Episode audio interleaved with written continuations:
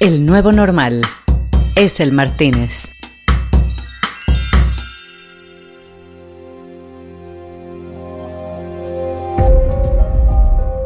¿Qué tienen en común María Belén, Jorge, Pamela, Ceyla, Pancho, Leo y Edgardo? Además de que extrañamente ninguno de sus nombres tiene la letra U ni siquiera en sus apellidos. Que todos ellos están en este preciso instante celebrando de manera descomunal y desatada que cumplen 7.300 días haciendo el medio más importante de la publicidad iberoamericana. Por eso, esta noche, esta botella de Don Periñón, nuevecita y de paquete, de 2 metros de alto, con esta ducha incorporada, es para todo ese equipo, don Francisco. Beban como cosacos, que El Martínez invita.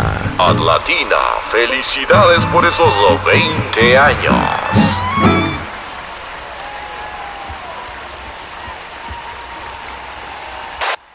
Comienza el show de luces y pirotecnia desde el yate. Por favor, comienza la función para nuestro agasajado. Por favor, X48-2. Estamos listos. 3, 2, 1. ¿Te gustan los conciertos de música pop donde la buena onda se expresa en cada palabra de la letra? ¿Has asistido a un concierto de balada en el que la panza se te retuerce con cada bella nota que llega a tu corazón? Bueno, pues esto no tiene nada que ver con ese pedo. El toquín del reno, el toquín del reno, el toquín del reno, el toquín del reno. Cada vez que oigas esta voz es porque sabes que viene un toquín. Llámese palomazo, llámese música libre interpretada por sus creadores en un espacio virtual facebookero. El toquín son los viernes a las 9 p.m. Búscalo en El Gremio, tu grupo de Facebook preferido. El toquín del reno, el toquín del reno, el toquín del reno, el toquín del reno. Elmartínez.net te invita. Solo para desconocedores. El Martínez.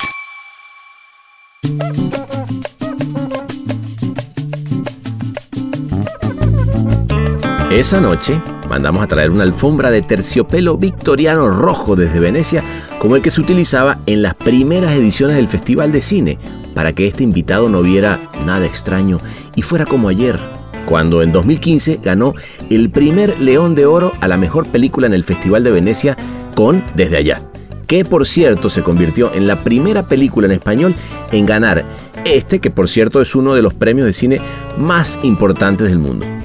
Por eso quería saber el backstage de cómo nació esta película, una historia que involucra a otro amigo invitado en un episodio anterior. Y un día que vino Guillermo Arriaga a Venezuela, nos habíamos hecho amigos ya, porque los dos éramos jurados de este festival Viart. Y un día nos vamos a Margarita, estamos en Manzanillo, comiéndonos unos mejillones a la parrilla. Le pedí a un chamo ahí que nos sacara unos mejillones y él tenía el guión de 21 gramos. Él quería mucho que yo leyera 21 gramos. Me leo 21 gramos en Manzanillo y después de leerme 21 gramos, discutimos 21 gramos, le hice algunos comentarios y entonces yo ahí le digo, mira, pero yo también tengo una historia que yo quisiera hacer, que yo quiero hacer. Así, y entonces él me dice, mira, yo quiero producir esa película, me dice. Entonces, bueno, ¿cómo? Pero te tienes que venir a México. No solo desde allá, sino que durante todo ese tiempo estuve involucrado con Guillermo con sus otras películas y de alguna manera aprendí en todo el proceso. Fue para mí un momento importante de formación. Dirigió su primer film, Los Elefantes Nunca Olvidan, que fue estrenado en Cannes en 2003. Y en 2016 fue jurado en el Festival de Venecia, donde estrenó también El Vendedor de Orquídeas, que fue un documental sobre su papá, el famoso pintor venezolano Oswaldo Vigas. De hecho, hablamos de un tema que ha sido recurrente siempre en su trabajo y que a mí la verdad es que también me obsesiona, y que es la paternidad.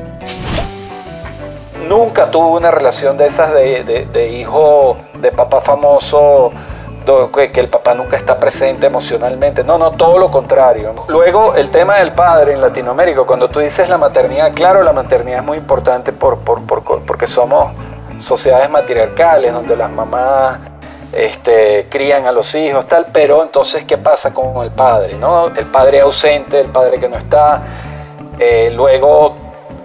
nos aferramos, como no tuvimos papá en la casa, nos aferramos a una figura como un caudillo, como un Chávez, un Perón, para llenar ese vacío.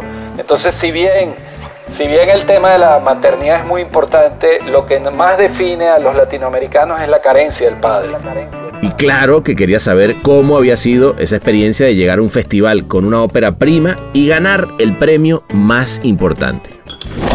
Que entras a la competencia de Venecia, digo, la más alta competencia, Venecia, Cannes o Berlín, generalmente ya siendo alguien. Es muy difícil que una ópera prima entre. Sí entran, sí las hay, pero es realmente muy difícil y bastante raro. Entonces ya el solo hecho de estar ahí para mí era ya un premio. Yo cuando me enteré, por ejemplo, hay un turco que yo admiro mucho que se llama Nuri Bilge Ceylan. Cuando yo supe que él iba a estar en el jurado, yo me puse a llorar nada más de saber que ese tipo iba a ver mi película.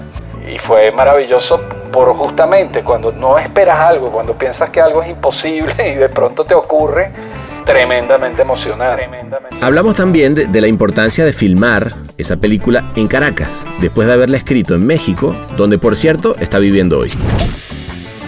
El centro es la historia, como siempre debe ser, y las motivaciones dramáticas de los personajes. Pero el contexto de Caracas sí es importante, la diferencia brutal de clases, el odio entre las clases, todos son los ingredientes que hacen que esa historia tenga una sustancia.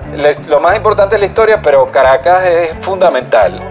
Y aunque Arturo Pereira, por cierto, no me quiso contar cuando estuvimos aquí en otro episodio el nombre de esa película, él no solamente me contó el nombre de la nueva película que está haciendo, sino que además me contó la historia. Por cierto, esa película está en plena edición y se desarrolla en el norte de México. La Caja es un joven del DF de 13 años que se llama Jatzin, que es un hombre indígena náhuatl, que no conoció a su papá porque el padre desapareció, se fue de la casa y nunca regresó. Y él se crió con su abuela porque su madre murió muy joven. Y un día reciben una llamada en donde acaban de descubrir los restos del padre de Jatzin en el norte, en Chihuahua, en una fosa común. Llega a un sitio donde le entregan una caja, ¿no? La caja con su papá. Tiene que ver con mis obsesiones, que es mucho la historia de la paternidad que está también desde allá. Obviamente hablamos de nuestro país, de la diáspora y del éxito que están teniendo los nuevos directores que están haciendo cine en Venezuela.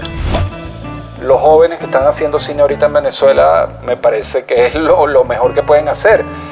Porque hay un gran interés en el mundo por lo que está pasando en Venezuela. Hay unos jóvenes que están haciendo cosas muy interesantes y que están teniendo un éxito afuera. Estos jóvenes están haciendo muy buen cine. El talento está, pero además por ese interés que hay en el mundo por saber qué está pasando en Venezuela. Después le dimos un espacio a la biología molecular, que es, por cierto, su otra pasión y la carrera que estudió antes de dedicarse al cine. Y es que la verdad me interesaba entender por qué a tantos biólogos les interesa el arte. Por un lado, la biología molecular que se mete con el cromosoma, los genes, hasta cuánto deberíamos nosotros estar manipulando y haciendo la labor de Dios, en cierta forma, a pesar de que soy ateo, pero hay cosas de la ética que preocupan en relación a toda la manipulación genética, digamos. Y terminamos hablando de cómo podemos crecer cuando aprendemos de los que vinieron antes y cuando queremos devolver algo a nuestros países, aun cuando ya no vivamos ahí. Los que quieren llegar arriba tienen que saber quiénes estuvieron antes que nosotros y qué hicieron. Entonces, bueno, yo creo que es esa la responsabilidad que todos los venezolanos tenemos, cada uno su partecita. Yo creo que cada quien tiene una responsabilidad personal de ayudar al país. Yo creo que todos tenemos una responsabilidad personal de crecer. Hay que apuntar a lo más alto. Y si todos hacemos eso, el país va a terminar echando para adelante. Pues a ver, ¿qué más te puedo decir para convencerte que te sientes aquí con nosotros? A ver, déjame y lo pienso. Ah, pues sí, mira, te cuento que esta es una noche de martinis especiales espaciales, creados por nuestro famosísimo mixólogo videasta. Así que agárrate el tuyo y vámonos a flotar con narrativa audiovisual transformada en sonidos mientras brindamos, porque él es Lorenzo Vigas. El Martínez, el único podcast con poder arranca grasa. Bueno, ahora sí ya estamos. Perfecto. Aquí estamos, Lorenzo. Oye, coño, qué placer verte de nuevo. Ahora sí, a distancia. Igualmente. Hace ya... ¿Cuántos años? Eso debe haber sido como 4 años, yo calculo. Porque yo recuerdo que estaba recién llegado acá a LA y andabas tú por acá en algún momento. Y con el buen Enrique nos vimos. Exactamente. Yo creo que estaba promocionando Desde Allá o... Exactamente. No. Estaba justo en ese momento en el propio boom. En la locura. Eso fue una locura, ¿no? Es más, me acuerdo que te vi así súper atribulado. Si te parece, entonces vamos a hacer una cosa. Lorenzo, la cosa está así, fíjate. Nos vamos a ir... Ajá. Vamos a hacer un viaje. Ok. Tú estás ahorita en el DF. Yo estoy acá en Los Ángeles. Y nos vamos a ir a Cannes. A ver... El bar del Martínez. Y por eso se llama El Martínez. ¿Te parece? Ok. Bueno, buenísimo. Yo feliz de estar ahí. Sí, vámonos pues. Venga. ¡Vámonos!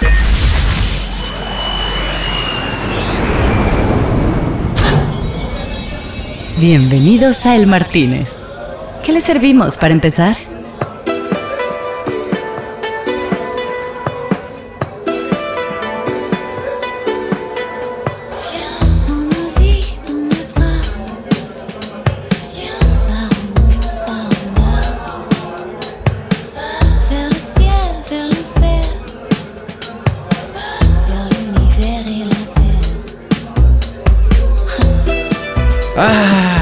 Aquí estamos, Lorenzo, mira. ¿Ah? Qué maravilla. ¿Qué te parece esto? Una belleza, ¿no? Verano eterno, no hay virus. Sí, no, ya, esto es 2021, ya no hay virus. Exacto. O en el pasado. O sea, eso es lo bueno de la imaginación, que nos puede llevar a donde querramos. Así es. Oye, cuento, entonces me decías allá en el pasado, porque ahora ya estamos en el futuro o pasado, quién sabe. Me decías que qué locura fue ese momento de promoción, que fue cuando yo te conocí con Desde Allá, ¿no? Cuéntame un poquito cómo pasó, porque a todo lo pasado, ¿no? Ya han pasado 4 años, pero cuéntame un poco cómo fue eso. Mira, bueno, fue la locura de algo tan inesperado como era ganar el León de Oro, que si bien yo me gustaba mi película y yo pensaba que tenía calidad para estar en un festival, la verdad estar ya en competencia de Venecia, en la competencia oficial, fue un poco una sorpresa, porque entras a la competencia de Venecia, digo, la más alta competencia, Venecia, Cannes o Berlín, generalmente ya siendo alguien. Claro. Es muy difícil que una ópera prima entre. Sí entran, sí las hay, pero es realmente muy difícil y bastante raro. Entonces ya el solo hecho de estar ahí para mí era ya un premio y yo estaba feliz. Pero dentro de mí yo sí sabía que la película era buena y yo decía, oye, ojalá caiga un premio cualquiera. Porque claro, ya estar en el palmarés... cualquier premio, o sea, claro, el premio más, digamos que lógico, hubiera sido un premio a la mejor ópera prima, claro, a la mejor primera película. El equivalente a la Cámara de Oro de Cannes, pues. De Cannes, claro. Exactamente. En Berlín, no recuerdo cómo se llama, pero ese era el premio más lógico porque era mi primera película. O quizás un premio a algún actor, porque yo sentí las actuaciones, tanto de Alfredo Castro como la de Luis Silva, son increíbles. Y entonces yo decía, pero bueno, lo que sea, ¿no? Entonces, y el día anterior a la premiación nos dicen que tenemos que ir que nos invitan al evento. Eso quería decir que probablemente nos iban a dar un premio. Pero, y ahí tú empezaste a decir, ay Dios mío, vámonos. Sí. Son momentos de un nerviosismo. Una adrenalina sabrosa, ¿no? Sí, una mezcla de adrenalina sabrosa con miedo, con todo se mezcla. Y bueno, nos invitan, vamos a la premiación y empiezan los premios, pero los primeros premios, claro, la mejor ópera prima, ¿no? Que era el primer premio que daban. Y no es Desde Allá, no es mi película. Y ahí tú dijiste, bueno, aquí ya... ese era el que tenías ahí, tú en tus manos, según esto, ¿no? Y de pronto... Mira, dentro de mi fantasía más perversa, yo decía, uy, que me dieran mejor director, ¿no? Era como una... Claro. Sí, como... Claro, todos tenemos nuestra fantasía. Yo decía, una fantasía imposible. No me van a dar teniendo a los directores que estaban ahí compitiendo conmigo. Era imposible que me dieran mejor director. Pero era esa fantasía que todos tenemos. Y ahí estábamos todos los productores. Estaba Michel Franco, Guillermo Arriaga, estaban los actores, el equipo de la película. Ajá. Entonces, primer premio nada, segundo premio nada, tercer premio nada, los actores nada. ¡Qué momento! Y tú decías, bueno, ¿y para qué me invitaron, coño? Sí, mi mamá, inclusive, que estaba ahí en un momento, empezó a decir, ¿por qué nos hicieron venir a esto? Hubiera estado bueno que gritara, ¡vendido! ¿Qué pasó? Y que se armara el pedo como... Sí, porque ya... Me acuerdo que Alfredo Castro estaba muy nervioso y decía que se acabe esta huevada que se acabe esta huevada por la chucha, po. Sí. Y además, Cuarón era presidente del jurado, ¿no? Sí, Cuarón era presidente. O sea, no tiraba ni un WhatsAppito como para saber qué había pasado. No, nada. Yo tuve una gran suerte que tocó un jurado para mí de sueño. Yo cuando me enteré, por ejemplo, hay un turco que yo admiro mucho que se llama Nuri Bilge Ceylan. Cuando yo supe que él iba a estar en el jurado, yo me puse a llorar nada más de saber que ese tipo iba a ver mi película. Claro, imagínate. Pero también estaba Hou Hsiao-hsien, que es un chino increíble. Pavel Lodovich, el que hizo Ida, que hizo también Dead Zone. Estaba Lynn Ramsey. Era un jurado de directores. Tuve mucha suerte porque... A veces los jurados son más de actores, o sea, invitan a más productores, claro. A veces invitan más a gente de la farándula, tratan siempre de hacer una combinación.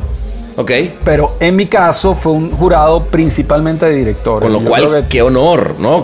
Pero tuve suerte, porque entonces continúan los premios hasta que finalmente llega el premio de mejor director, que es el penúltimo premio, ¿no? Y yo dije, bueno, ¿será que me van a dar esto? O sea, mi fantasía más perversa. Claro. Y nombran a Pablo Trapero, el argentino. Entonces, yo ahí dije, bueno, sí, definitivamente esto fue un error. No me van a dar el León de Oro. Esto es imposible. Aparte, sin precedentes en Iberoamérica, un León de Oro. Sí, primera vez una película venezolana, primera vez en Iberoamérica, primera película hablada en español, una cosa. Entonces yo dije, bueno, claro, es un error. Y yo mentalmente me había hecho, en el caso de ganar algún premio, con un pequeño discurso de agradecimiento y esas cosas, ¿no? Y de pronto nombran Desde Allá como ganadora del León de Oro. Entonces, sí fue... ¿Qué momento? Demasiado inesperado. No teníamos nada, ningún dato de que eso pudiera ocurrir. Y fue maravilloso por justamente cuando no esperas algo, cuando piensas que algo es imposible y de pronto te ocurre, es tremendamente emocionante. Qué increíble. En la noche... La noche justo después, en la cena, porque hacen una cena de celebración. Sí. Lo que me pasó fue que el turco, Nuri Bilge Ceylan, que yo admiraba tanto, se acercó y me dijo, ven, que quiero hablar contigo. Y me dijo, mira, yo estuve peleándome más o menos una hora para que te dieran el León de Oro. Uf. Porque siempre el jurado hay deliberaciones. Claro. Siempre hay peleas. Yo fui jurado de Venecia el año siguiente, entonces viví en carne propia lo que puede ser llevar adelante un jurado de eso. Sí, lo que es ser jurado de un festival así. Y lograr además dar vuelta a directores que están acostumbrados a tener su punto de vista, a que lo que ellos dicen es lo que es. O sea, un jurado siempre tiene eso, ¿no? Sí, Y siempre hay una o dos personas que son las que más pelean por una película. Claro. Eso es lo que ocurre generalmente. En mi caso fue Ceylan, y él me lo hizo saber. Claro que Lynn Ramsey, Hou Hsiao-hsien, a todos les había, aparentemente les había encantado la película, pero estaban entre la posibilidad de darme otro premio que era mejor director y mejores actores. O sea, estaba contemplado, fue lo que me dijo don Ceylan, estaba contemplado darle mejor actuación compartida a Alfredo y a Luis, okay, y a mí darme mejor director. Pero Ceylan y los que lo apoyaron se pelearon para que fuera no esos premios sino el León de Oro, que es un gran statement, o sea. Sí, que cuando te dan el León de Oro no te pueden dar nada más. Okay. Es eso, la regla. Eso daba entonces ya espacio para poder premiar cuando te dan el León de Oro, eso es el premio más importante, entonces ya no te dan nada más. Igual en la Palma de Oro en Cannes, si te dan la palma, pues no te dan nada más, ya te dieron la palma. Oh, vale. Bueno, yo fíjate que nunca brindé contigo por ese momento y vamos a brindar, ¿vale? ¿Qué te vas a tomar? ¿Qué te vas a tomar hoy? Un Martínez, estoy en el Martínez. Perfecto. Hoy no vino, siempre viene François, que es el maestro, pero trajimos a alguien que es mucho más. Oui, tú, Martínez. Martínez, s'il vous plaît. De Martínez. Ok, ves. Merci. Tú sí hablas bien francés. Yo a mí siempre ando como que, tú sabes, tirándole aquí. Tirándole a ver cómo le hago. Pero bueno, ya con eso ya nos traen unos Martínez sabrosos. Bueno, y cuando vengan, pues hacemos salud. Qué buen momento, ¿no? Qué lindo además poner el nombre de Venezuela ahí en ese lugar. Además, obviamente una película hermosa, filmada, que tú bien lo has dicho en otras entrevistas, que dice que podía haber sido en cualquier parte del mundo, pero yo cuando la vi creo que sí me gustó ver, sentir mucho a Caracas, ¿no? Obviamente yo después de muchos años de no haber estado, ¿no? Y sentirla tan presente me pareció muy lindo. Yo tenía, mira, para mí era muy importante filmar en Venezuela. Escribí el guión en México, pero en el momento de hacerla, porque al principio hubo una idea que quizás la hacía aquí en México, pero para mí esa idea nunca fue de mi agrado completamente. Y cuando tenía el guión completamente terminado, le dije a Rodolfo Cova en Venezuela y que la produjera, y ahí empezó todo. Interesante. Y la hice en Caracas. Para mí era muy importante filmar en Caracas. Un bar transformado en podcast es El Martínez. Hablando de eso, lo importante que era filmar en Caracas, porque si uno lo piensa desde el punto de vista comercial, dónde va a tener mayor exposure la película, diría siempre, bueno, que vaya a un mercado como México, ¿no? Porque en Caracas pues va a ser como una película más de culto. Esa es una decisión importante, que además me encantó, ¿no? Digo, desde el punto de vista editorial, de cómo se siente, pero me imagino que debe haber habido esa dicotomía en tu cabeza, ¿o no? No, claro que sí, o sea... Pero mira, ¿sabes qué fue la decisión? Porque tú dices que dónde puede ser más comercial. Ajá. Justamente filmar en Venezuela en este momento y en el momento cuando filmé, que ya todo estaba muy caliente, eran las protestas estudiantiles, etcétera. Más bien fue muy afortunado, porque una de las razones por las que la película se vendió, bueno, claro, el León de Oro obviamente fue muy importante. Ayudó. Ayudó mucho, pero esa cosa sobre ese interés que hay sobre lo que pasa en Venezuela en el resto del mundo ayudó también. Claro. Entonces la película se vendió, creo que 30 y pico, 40 países tuvo estreno comercial. A pesar de que no es una película comercial, como lo sabe la gente, pero sí es una película interesante en el sentido de que está trayendo una historia de un país. Por eso los jóvenes que están haciendo cine ahorita en Venezuela me parece que es lo mejor que pueden hacer, porque hay un gran interés en el mundo por lo que está pasando en Venezuela. Claro, se convierte en un fenómeno social importante, y eso al final termina siendo interesante para otros países de ver, ¿no? Me imagino. Así es.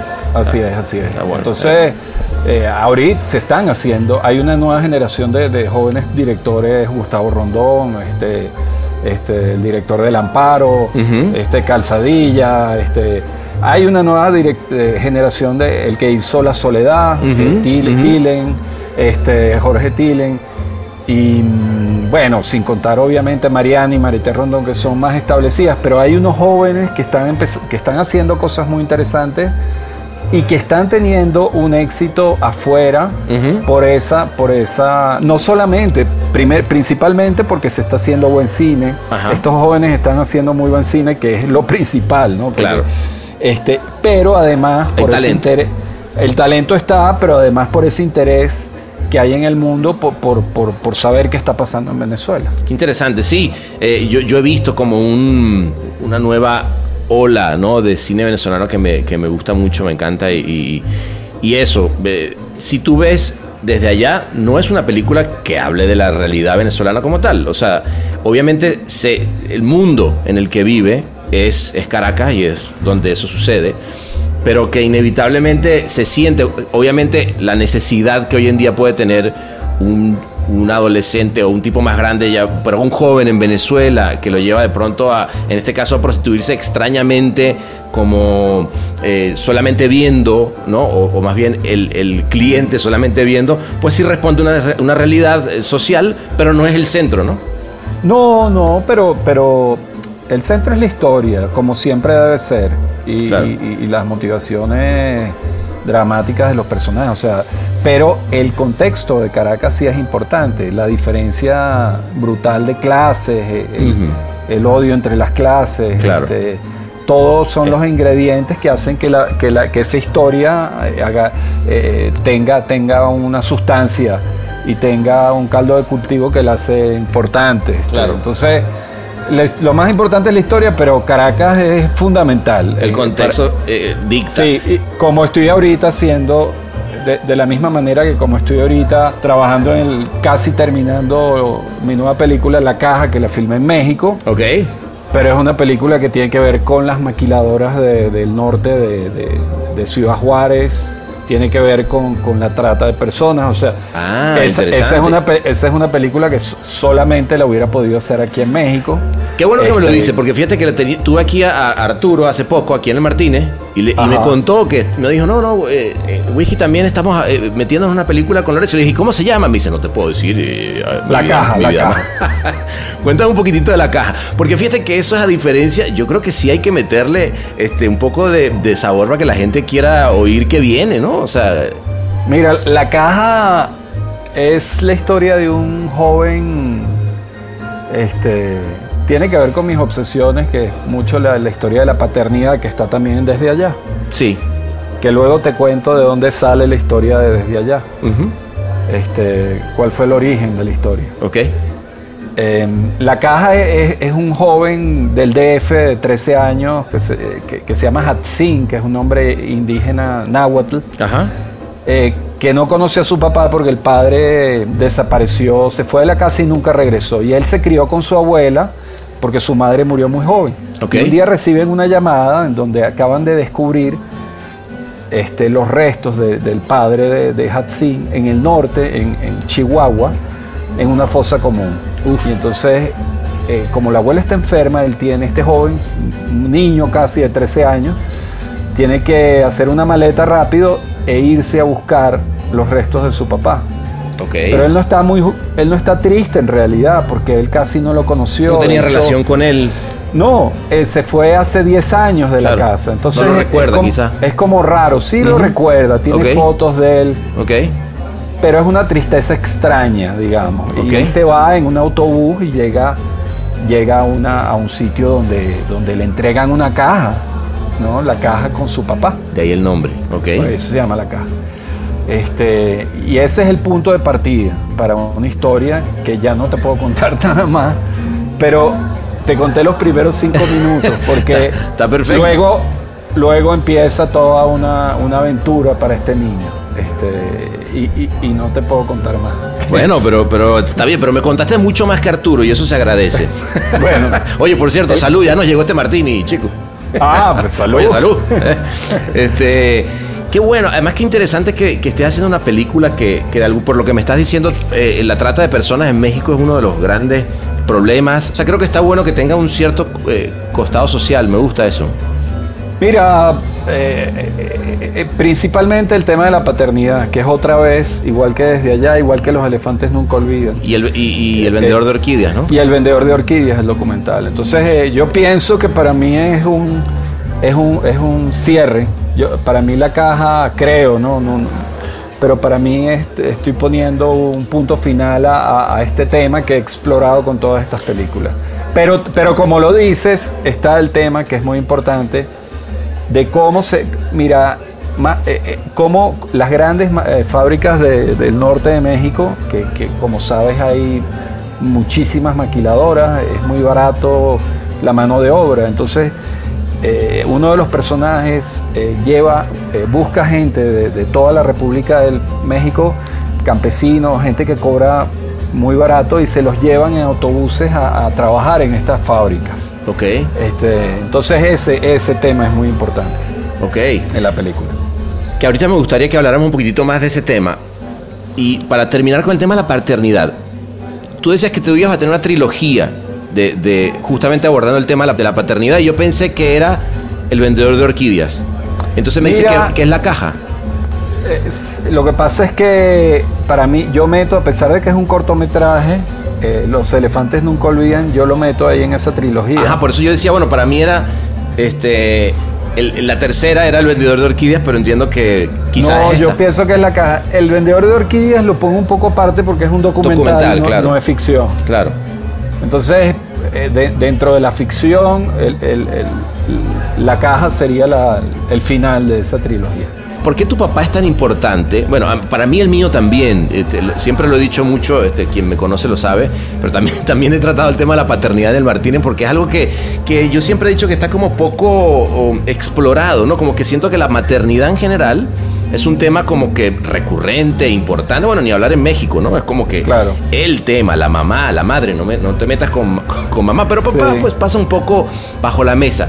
En tu caso, sí, como dices, para ti es como súper importante. Cuéntame un poquito, yo sé que tu papá, artista, alguien muy importante en tu vida, pero ¿por qué la paternidad ha sido tan importante para ti? Un toque de hola la con un poquito de truco. El Martínez.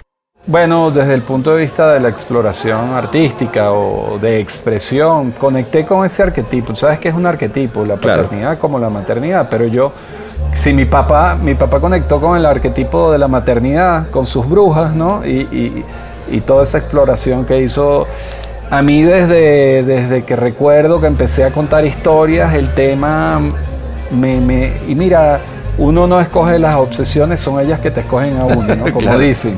Claro. No tengo idea, porque luego yo tuve una relación con mi papá muy afectiva, muy cercana, fuimos amigos. Uh-huh. O sea, nunca tuve una relación de esas de hijo, de papá famoso, que el papá nunca está presente emocionalmente. No, todo lo contrario. Al contrario. Mi okay, papá fue muy cercano emocionalmente conmigo, pero por alguna razón me atrapó el arquetipo de la paternidad. Ah, y perdón, porque hay mucha gente que por ahí no lo conoce, pero tu papá fue un artista muy famoso, y por eso habla de eso. Oswaldo Vigas. Sí. Pintor muy famoso, y bueno, un poco por eso hablas de qué tanto es la relación de papá famoso. Bueno, que ahora te tocará a ti. Pues sí, ahora tengo un hijo que se llama Andrey y bueno. ¿Qué edad tiene Andrey? Andrey va a cumplir 5 años en diciembre. Bueno, pues ahí va la paternidad de nuevo. Ahí va, sí. Pero bueno, luego el tema del padre en Latinoamérica, cuando tú dices la maternidad, claro, la maternidad es muy importante porque somos sociedades matriarcales donde las mamás crían a los hijos, tal, pero entonces ¿qué pasa con el padre? ¿No? El padre ausente, el padre que no está. Luego nos aferramos, como no tuvimos papá en la casa, nos aferramos a una figura como un caudillo, como un Chávez, un Perón, para llenar ese vacío. Entonces, si bien el tema de la maternidad es muy importante, lo que más define a los latinoamericanos es la carencia del padre. Interesante. Y fíjate que en mis películas siempre está ese tema. Qué vaina, ¿no? Con todos esos papás que se fueron y nos terminaron trayendo todos estos caudillos que que vienen a joder el parque, chicos. Que vienen a joder. Bueno, pero fíjate que los caudillos llegan por un problema social. No porque ellos sean los quien son, pero porque llega un Chávez o un Perón a un país donde no hay una carencia paternal y le dan una patada y chao, ¿no? Sí. Pero se instalan en sociedades donde hay una carencia tan grande, una figura paterna, pues se instalan y son los dioses y los reyes del amo y del universo. No, además como esta necesidad que tenemos de que venga un tipo a que arregle las vainas. Y que tú dices, espérate un segundo. ¿Así? Y la responsabilidad. Un papá que arregle las vainas. Vamos a poner orden en esta vaina. Y tú dices, espérate un segundo. ¿Y dónde quedamos todos nosotros que podríamos cambiar, no? Oye, ¿y tú eres, es idea mía o tú estudiaste biología molecular? Soy biólogo. ¿Eres biólogo molecular? Sí. De hecho soy biólogo, pero estaba haciendo una maestría en biología molecular. Te lo pregunto porque mi papá es biólogo molecular. Ah, mira. Sí, yo estudié biología molecular y casi terminando la maestría tomé la decisión de hacer películas. Fue un cambio así. Esa era una radical. Pregunta que te tenía, porque cuando yo dije biólogo molecular, ojo, que he conocido a muchos biólogos, y sí creo que los biólogos tienen una parte artística como muy marcada. Lo he visto. Debe haber una relación ahí muy... Y súper interesante, ¿no? Interesante, porque no es la primera persona que me lo dice, ya me lo han dicho. Bueno, yo desde afuera, ¿no? Yo crecí de pronto metido en los laboratorios de la Universidad Central y viendo biólogos y tal, y la Facultad de Ciencias y así.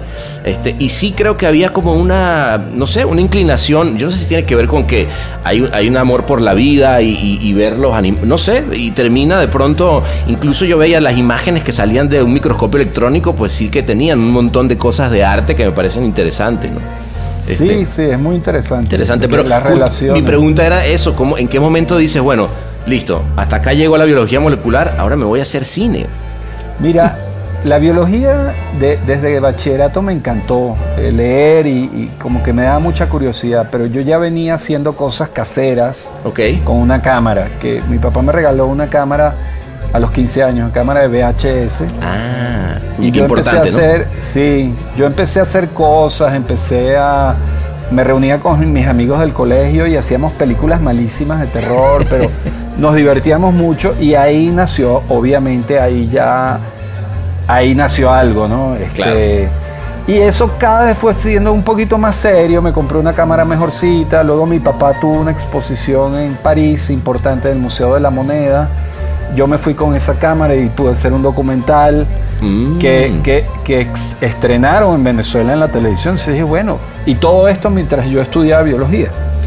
Y un día, estudiando biología, tuve como, no sé, por un lado, la biología molecular que se mete con el cromosoma, los genes, hasta cuánto deberíamos nosotros estar manipulando y haciendo la labor de Dios en cierta forma, a pesar de que soy ateo, pero hay cosas de la ética que preocupan en relación a toda la manipulación genética, digamos. Sí.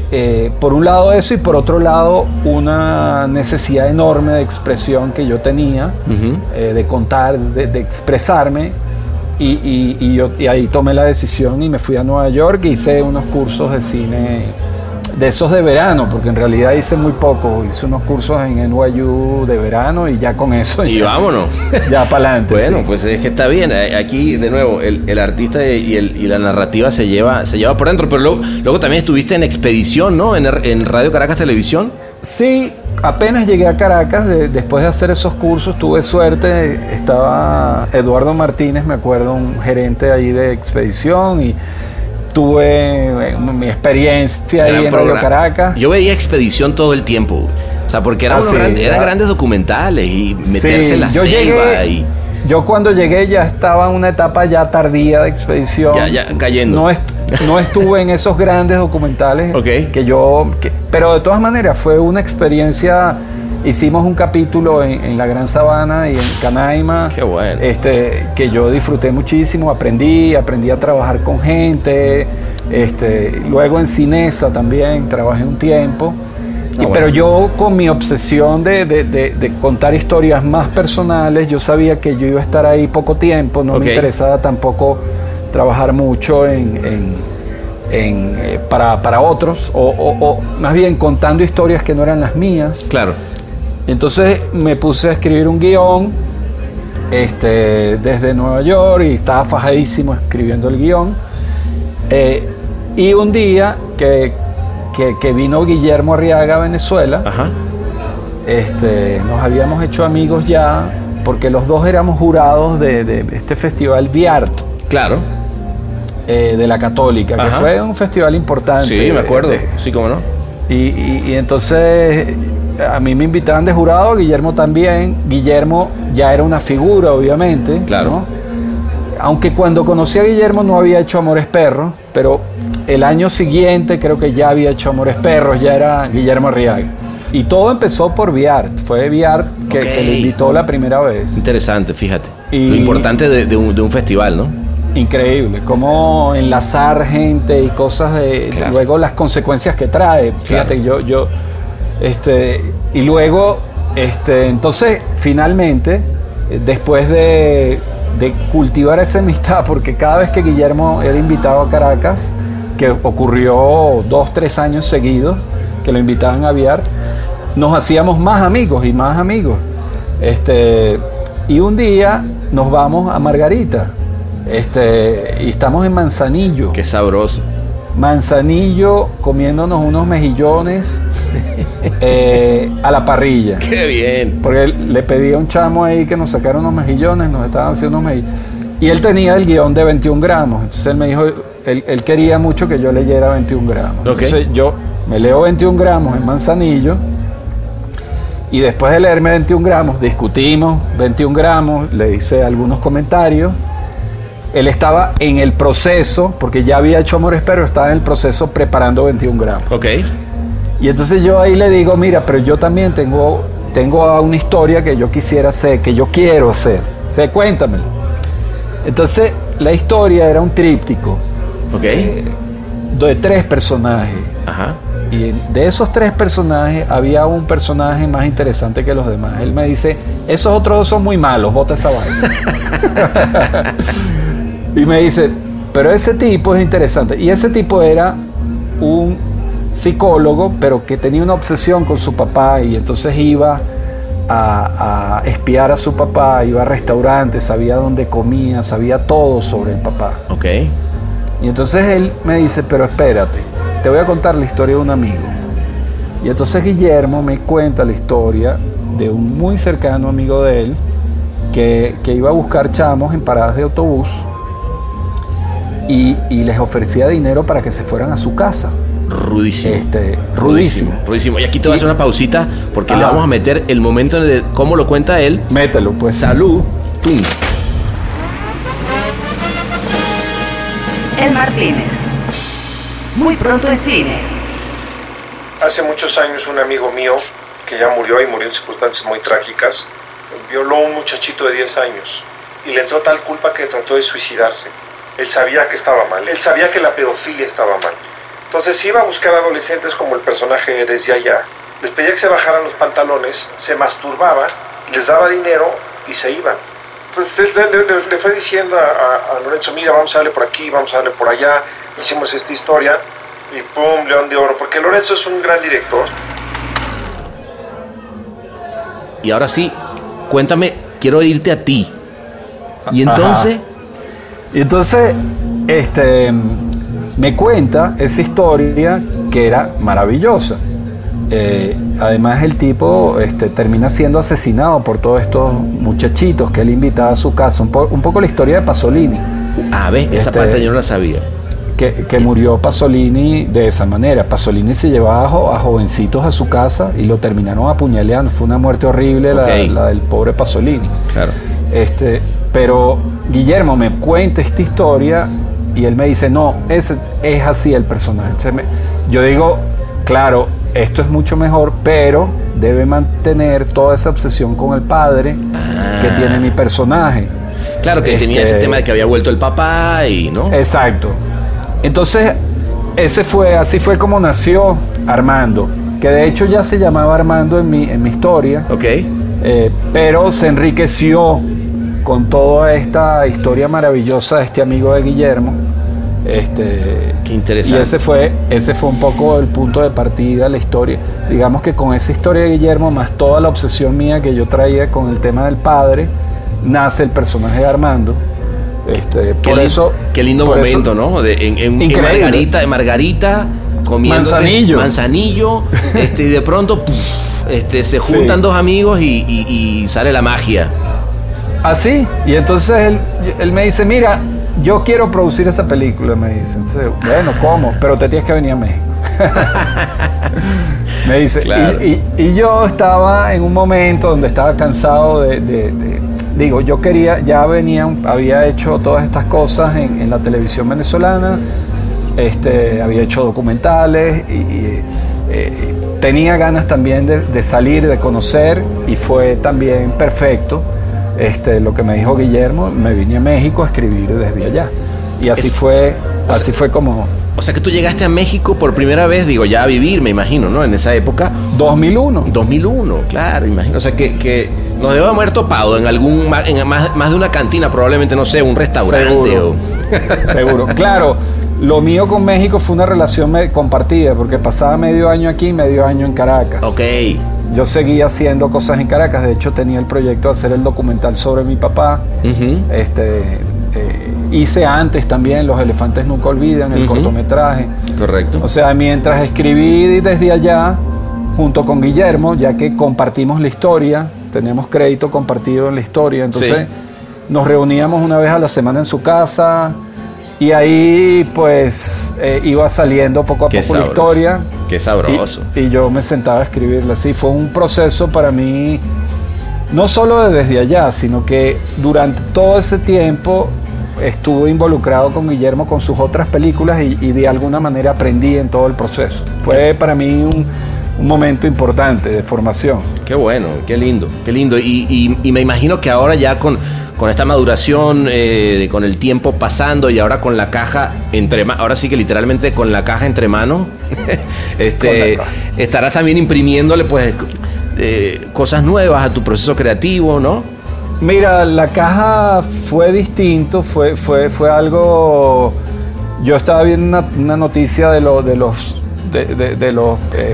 en las fosas comunes en España, de los parientes de los muertos durante la guerra civil española. Okay. Y vi una noticia de jóvenes y familiares que iban a buscar los restos de sus parientes. Y fue ahí mismo, me senté y escribí el argumento desde allá. Fue como, eso fue una semilla. Y bueno, salió la película, que luego colaboré con una escritora que se llama Paula Markovich, y entre los dos escribimos el guión. Fue distinto. No fue... Bueno, cada película es distinta y además cada película uno la sufre y además uno cree que no va a sufrir tanto y que va a ser más rápido y que la edición va a ser más sencilla, claro. y termina siendo toda una pesadilla. ¿Y ya filmaste o estás por filmar? No, yo filmé hace 2 años y tengo 2 años editando ya. Dios está en los detalles, dicen, ¿no? Sí, y el diablo también está en los detalles. Exacto. Dios y el diablo, que te mantiene 2 años diciendo, coño, la madre, vamos. Sí, pero está bueno, está interesante. Yo veo, por ejemplo, oigo tu carrera, ¿no? Que fíjate que uno a veces pasa que en el día a día, tú me lo estás contando como tan normal, ¿no? Pero de repente empiezas a ver la importancia que de repente tiene una Arriaga en la literatura latinoamericana y empiezas a ver mismo lo que pasa con un desde allá y cómo queda en la historia. Y empiezo yo a escudriñar nuestra historia venezolana, por ejemplo, ¿no? Y digo, bueno, hay un teatro que se llama Margot Benacerraf, ¿no? Y si bien en nuestro país hoy en día no necesariamente creo que... bueno, tú me dirás si es que crees que se le está dando la importancia que puede tener la cultura o el arte que se está haciendo y con esta nueva generación o contigo mismo, pero estamos hablando de cuestiones históricas, ¿no? O sea, de gente que realmente ha elevado, en este caso, el nivel del cine, ¿no? Sí, bueno, las cosas llegan, cada cosa a su tiempo. Estamos viviendo un momento muy difícil en Venezuela. Lo que es muy importante es que hay jóvenes haciendo cosas en Venezuela. Yo puse mi granito de arroz, he hecho lo posible. Un granote de oro, así como Fina Torres con Oriana, ¿no? Sí, o sea, pero Margot ganó el premio, un premio que se llama el Fiprechi. Correcto. El premio de la crítica internacional. La Cámara de Oro se lo ganó fue Fina Torres, ¿verdad? Fina se ganó la Cámara de Oro. Correcto. Pero bueno, lo importante para mí es sentir que hay esos jóvenes actuales en Venezuela que siguen haciendo cosas, y te buscan, te dicen, oye, Lorenzo, sí, tengo esto. Relación, sobre todo con Gustavo Rondón, a quien quiero mucho, somos amigos cercanos. Él ha visto varias versiones de La Caja que le mando y me sabes, uno tiene un círculo de gente cercana que le muestra la película. Pero no solo Gustavo, están los otros jóvenes venezolanos. Yo creo que es importantísimo, y lo que tú haces también es importantísimo, porque ahorita que estamos, lo que te decía, estamos todos regados por el mundo. Gustavo, de hecho, ahorita está en Madrid. Uh-huh. Yo estoy aquí en México. Estoy haciendo una película en México. Luego seguramente querré volver a filmar en Venezuela.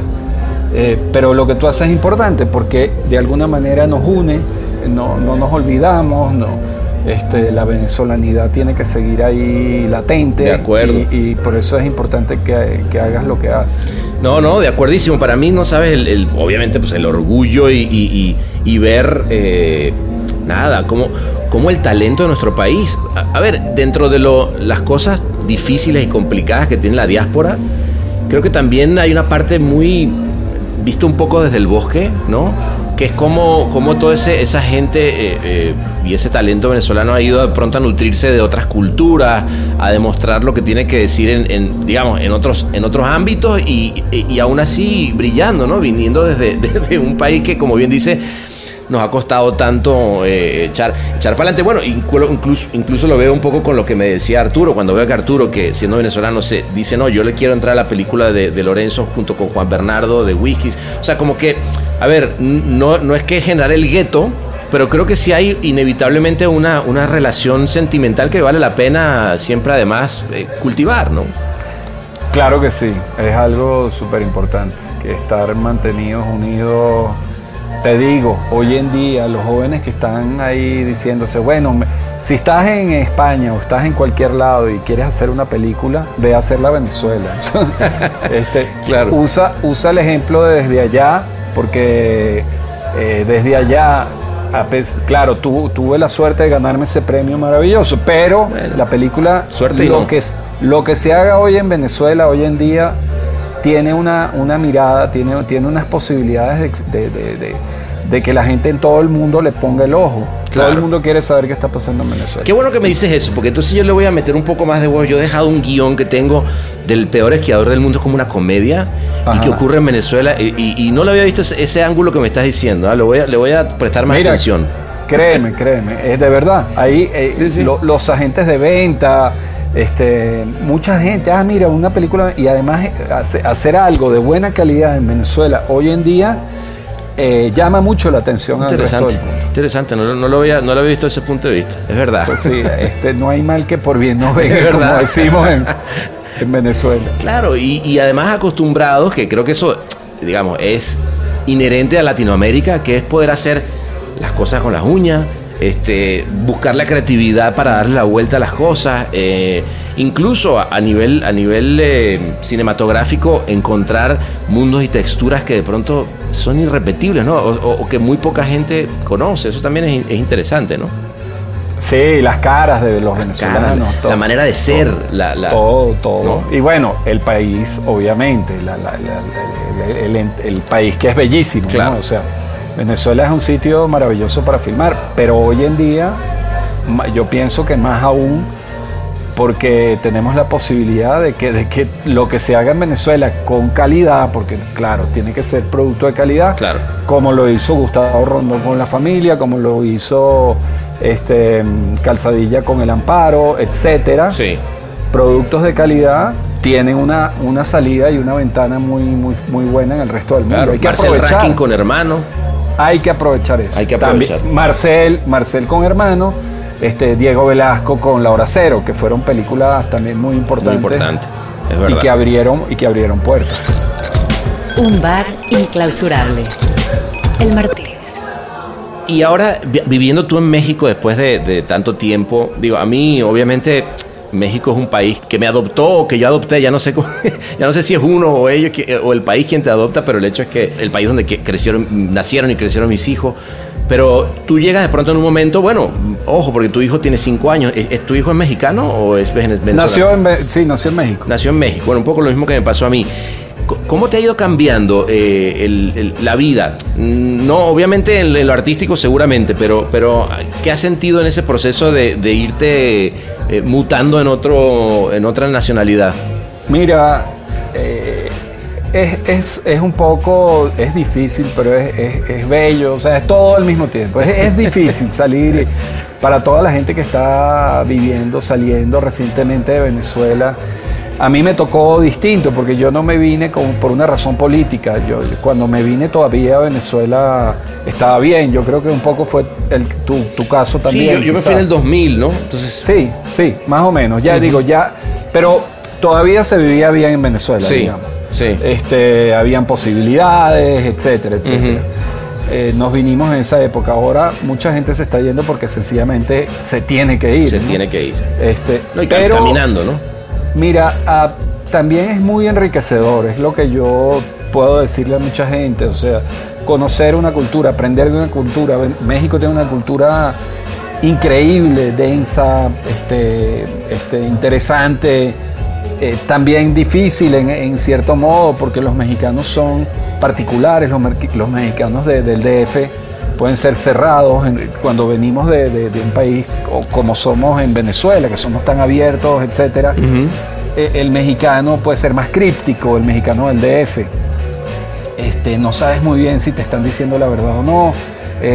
Recuerda que esto es un altiplano. Entonces piensa en los gochos más trancados. Los gochos, claro, es una buena manera de... porque luego te vas a la provincia de México y la gente cambia completamente. Y eso es verdad, otra, ¿no? Tú eres gocho, ¿no? De Mérida. Yo soy de Mérida, sí. Bueno, sí. Gocho es de San Cristóbal, también entra Mérida. Bueno, yo digo que soy gocho. Muy bien. Pero en México luego te vas a la costa y la gente es como en Venezuela. Entonces es un país tan grande. Lo que sí es cierto es que es un país maravilloso. Conmigo fue muy generoso. Yo le debo mucho, aprendí mucho de México. Tengo grandes amigos en México. Como Guillermo, obviamente, pero otros. Michel Franco, Gabriel Ripstein, Valentina Leduc. He hecho un círculo de amistades que quiero mucho, de los cuales he aprendido mucho. Entonces a la gente que se va de Venezuela, yo puedo decirle que es una experiencia que puede ser difícil, pero que es maravilloso también, integrarse, aprender de otras culturas, lo que tú decías, aprender y luego llevar lo que aprendiste, llevártelo a Venezuela, ¿no? Uh-huh, uh-huh. Fíjate, yo estuve aquí unos años aprendiendo y luego dije, no, yo quiero hacer una película en mi país, y fui a hacer Desde Allá. Tuvimos la suerte de ganarnos el León de Oro. Uh-huh.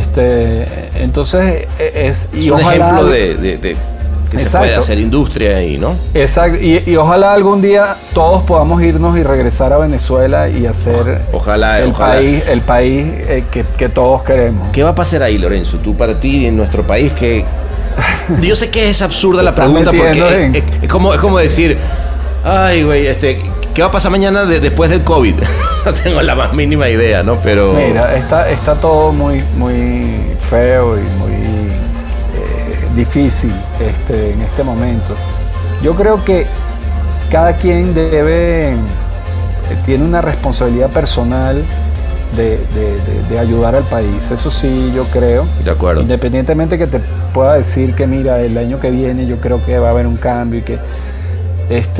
yo creo que todos tenemos una responsabilidad personal de crecer personalmente y de aportar, sí, al país en de la manera como podamos. Uh-huh. Y yo creo que si todos los venezolanos que estamos fuera y los que vamos a seguir saliendo, porque va a seguir saliendo gente, y los que están en Venezuela también, obviamente, claro.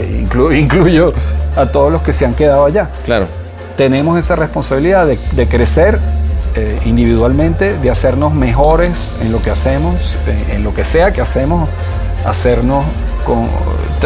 buscar la excelencia O sea, yo soy un obsesivo del rigor y, bueno, sufro por eso también, porque eso me hace que los procesos míos sean más lentos y lo sufro, lo padezco también.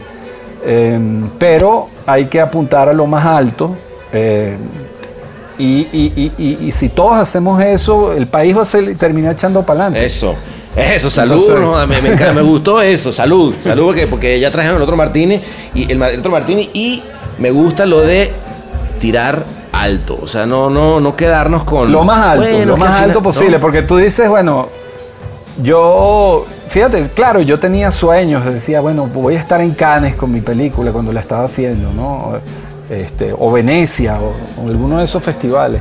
Sí, hay que apuntar a lo más alto, sí. Hay que soñar siempre. Para llegar, si no te lo pones en la cabeza, ¿cómo vas a llegar, no? Siempre hay que apuntar a lo más alto, hay que estar muy informado de todo lo que se hace para saber qué es lo más alto. Claro, ¿dónde está el famosísimo benchmark, ¿no? O sea, claro, porque hay directores que llegan a Cannes y a Venecia. Bueno, ¿cuáles son esas películas? Hay que verlas todas. Exacto. Y hay que ver todas las que estuvieron, todas las que hicieron historia. O sea, esto es la excelencia. Entonces, bueno, ¿cómo hacemos para llegar ahí? Exacto. Pero hay que saber dónde está también, es verdad, porque si no hay que saber dónde está. Hay también algo de, a veces, no siempre, pero a veces hay un poco directores que no necesitan ver los maestros porque hacen lo que tienen que hacer y ven las cosas solamente del presente. Eso me parece un gran error. Uh-huh. Hay que estar viendo los maestros porque lo mejor ya se hizo. La importancia de la historia, ¿no? También, digo, suena como... Yo me acuerdo de eso, lo decía, ponle mi papá, oye, es importante la historia. Pero sí, es que sí es importante. Y es cierto que hoy en día, en esta sociedad donde de pronto todo es tan inmediato y parece que todo el mundo sabe lo que es porque lo acabo de leer y lo acabo de ver, es cierto que de dónde venimos a veces queda como... Completamente, todo es lo de ahora, etcétera. Entonces... Y no, yo creo que es un gran error. Los que quieren llegar arriba tienen que saber quiénes estuvieron antes que nosotros y qué hicieron. Uh-huh. Entonces, bueno, yo creo que es esa la responsabilidad que todos los venezolanos tenemos, cada uno su partecita. Me encanta ese punto de vista porque justamente es tirarle alto. Oye, amigazo, y ahorita que ya nos van a traer otro y te voy a invitar a la parte de atrás tenemos aquí un barecito, pero es como más privado, sin cámara ni nada. Bueno, ahí. Tienes la acreditación del festival. Tengo la acreditación del festival, entonces sí, aquí ya es, no hay bronca. Tú eres ahí, jefe. Salud, amigazo, gracias por haber venido. Yo te voy a decir, aquí lo vamos a parar, pero lo vamos a seguir, ¿oíste? Y además espero que no sea la primera vez y que la próxima la hagamos en persona como debe ser. Bueno, y en el Martínez. Y en el Martínez, no imaginario, en el Martínez. Ahí frente al Palacio de los Festival ahí. Eso, Amigazo, placer. No, gracias a ti por la entrevista. Estuvo... Y te digo, felicidades por el espacio, hay que mantener estas cosas. Muchas gracias, amigo. Venga.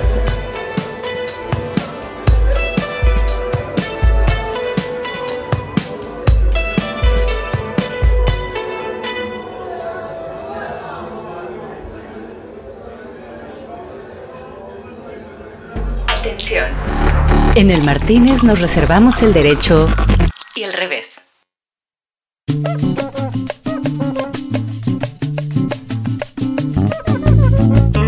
Invité a Lorenzo a que pasáramos a la fiesta en la playa que le habíamos armado a Adlatina por sus 20 años.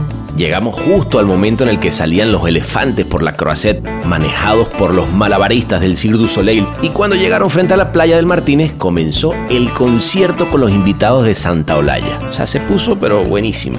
Todo esto para marinar el asado de vaca completa que venía preparando Malman en la terraza para dar de comer a 500 personas al mismo tiempo. Cayó después el alcalde de Cannes, que en medio de su fiesta declaró este día como el día de las festividades de Adlatina. Digo, creo que se fue un poco al carajo ahí, pero bueno, esos son los efectos del champán. ¡Que viva la Croisette!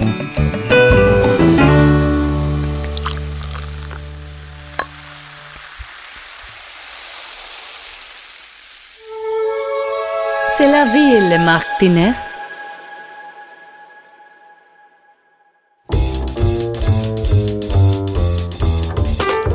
Martínez es mezclado y diseñado por Ahmed Cosío. Locución de Marlene Figueroa. Escrito por Sebastián Arrechetera. Gracias.